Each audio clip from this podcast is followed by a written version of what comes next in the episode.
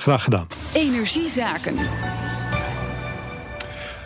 Bij mij is Remco de Boer, want het is dinsdag, tijd voor Energiezaken. Remco, mooi dat je er bent. Hi, Hi Rolof. Um, uh, vorige week sprak ik uh, Margriet Kuiper en Pieter Kapitein van de overleggroep Groningen twee punt nul. En dat ging over stikstofinjectie om aardbevingen te voorkomen. Mooi gesprek. Toen dacht jij, dat da- is wat. Daar wil ik iets over zeggen. Ja, ik heb ook even contact met ze opgenomen. Uh-huh. Want wat mij fascineert daarin, uh, en voor wie het niet gehoord heeft vorige week, kan me haast niet voorstellen, maar stel... Uh-huh. Uh, zij zeggen, en het zijn mensen die hebben verstand van zaken. Uh, Margriet is ex-N A M, uh, heeft ook met de aardbeving te maken gehad. Ook Wim Turkenburg zit in, dat, in die overleggroep. Uh, emeritus hoogleraar, Universiteit Utrecht. En die zeggen, ja, wat we ook doen, we kunnen wel minder gas gaan winnen, maar de druk loopt daar terug. En je zou eigenlijk iets moeten doen om die druk stabiel te houden, dat er geen drukverschillen ontstaan, ja, waardoor aardbevingen. Ja, precies. Ja. Nou, en, en zij zijn daar de politiek mee gaan benaderen. Uh, het ministerie, maar ook uh, de partijen in de Kamer. En die reageren eigenlijk niet. Die, die, willen, die willen er niet aan, om ja. het heel kort, kort te zeggen. Ja, en dat, dat fascineert mij. Heel gek, hè? Waarom zou dat zijn? Nou, dat is niet zo heel moeilijk te raden in dit geval. Uh, omdat, je ziet het ook bijvoorbeeld op social media, als het hierover gaat, zeggen mensen, blijf met je handen van de Groningse bodem af. We hebben al genoeg aan ons, uh, aan ons lijf, geen Polonaise meer. Mm-hmm. Genoeg problemen, ga daar niet mee rommelen. En dat is volgens mij ook wat zij horen in Den Haag bij de politiek. Alleen... Ja.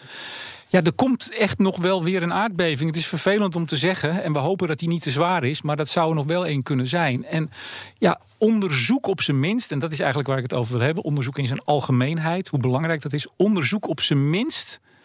De mogelijkheden, de onmogelijkheden. Kijk ernaar. En dat gebeurt niet. En dat ja, is wat gek. Is er tegen onderzoek, zou je je afvragen. En dat hoef je nog niet te doen, maar dan weet je in elk geval wat je niet doet.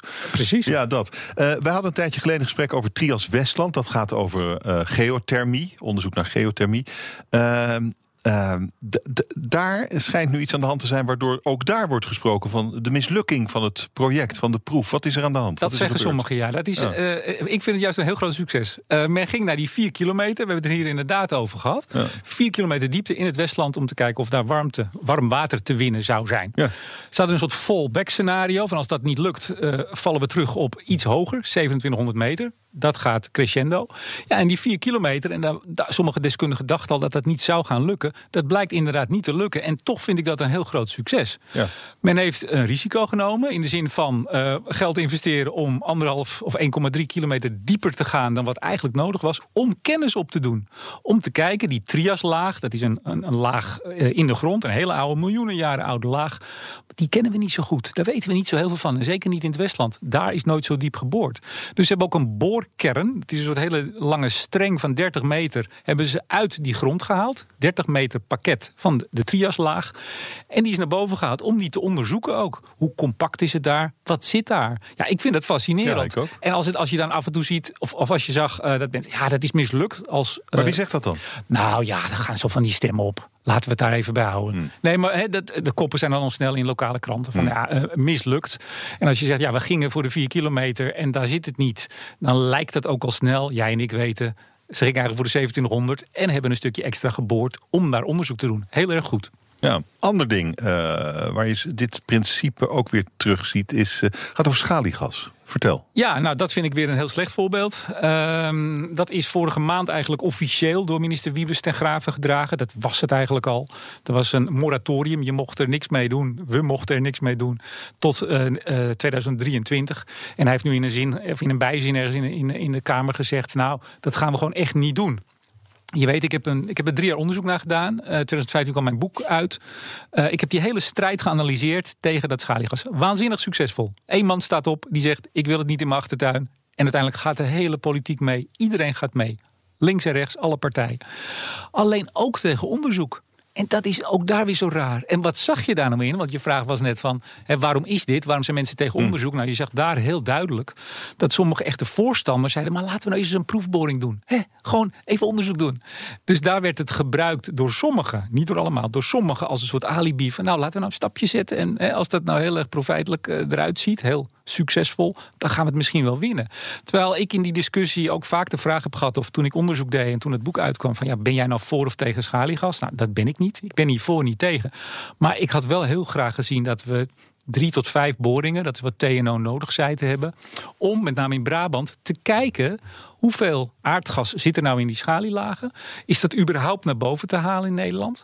Uh, en wat, wat kost dat dan? Wat zijn de nadelen? Het is nog helemaal niet om het dan ook te doen. Ja, we hadden toen natuurlijk wel uh, die film uit Amerika waar ze ook schaliegas hadden. Ja. En uh, daar kwam op een gegeven moment water uit de kranen dat brandde als je ja, er een aansteker klopt, bij hield. Klopt, had, had niks te maken met het schaliegas, maar de toon was maar dat, gezet. Dat was ja, wel het beeld. Absoluut, hè? Absoluut. Maar nogmaals, dit, gaat, dit blokje vandaag gaat over onderzoek doen. Uh, ik denk dat het heel belangrijk is. En je moet oppassen aan de ene kant om je niet onderzoek te gebruiken als alibi van nou, dan zetten we vast lekker de volgende stap. Je moet natuurlijk ook niet zomaar onderzoek doen van ach, het interesseert me niks, we doen maar wat. Maar als je echt, uh, echt wil weten bijvoorbeeld hoe het in de bodem zit, en we moeten nog heel veel doen hè, in de transitie. We moeten nog heel veel in de bodem. Met geothermie, misschien opslag van gas. We moeten nog echt heel veel doen. Ik pleit voor veel onderzoek. Stop die polarisatie. En, en je bent ook niet voor niks uh, ingenieur. Toch? Uh, dus onderzoekt uh, alles en behoudt het goede, denk ik dan. Uh, en juist om dat uh, uh, kracht bij te zetten, ben jij begonnen met de podcast Studio Energie. Nou, ja, hartstikke leuk. Vandaag, Roelof. Ja. Dat is bijna geen toeval. Gefeliciteerd. Dank je wel. Nou, morgen is de grote lancering uh-huh. in, uh, in Den Haag. Uh, uh, nou, er hebben zich heel veel mensen aangemeld. Uh, een keur aan uh, gasten uit uh, de energiewereld komt. Vandaag is het eerst online gezet, een uurtje geleden, met Olaf van der Gaag, directeur van de uh-huh. Nederlandse Vereniging Duurzaam Energie. Jij sprak hem ook onlangs hier. Uh-huh.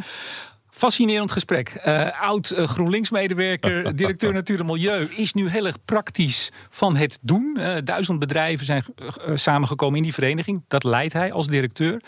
Hij stak hand in eigen boezem in het gesprek over uh, de polarisatie rond C C S. Uh, natuur, uh, natuur en Milieu, zijn oud-werkgever. Precies. En ook de N V D E, zijn club nu, uh, die begonnen meteen al te ageren toen het regeerakkoord uitkwam. Hij zegt nu, dat was misschien wel een beetje fors, hadden we misschien anders moeten doen. Hij zegt, zon en wind zal niet genoeg zijn. We hebben ook flexibele backup nodig. Dat zijn leuke uitspraken. En aan het eind heb ik het nog met hem over het klimaatakkoord. Wat wordt nou het grote hete hangijzer? Heel mooi. Het is te luisteren via Soundcloud, via Aha. mijn social media accounts. Studio Energie voortaan iedere week. Je houdt ze scherp en je houdt ze eerlijk. Uh, Remco de Boer, dankjewel. Tot volgende week.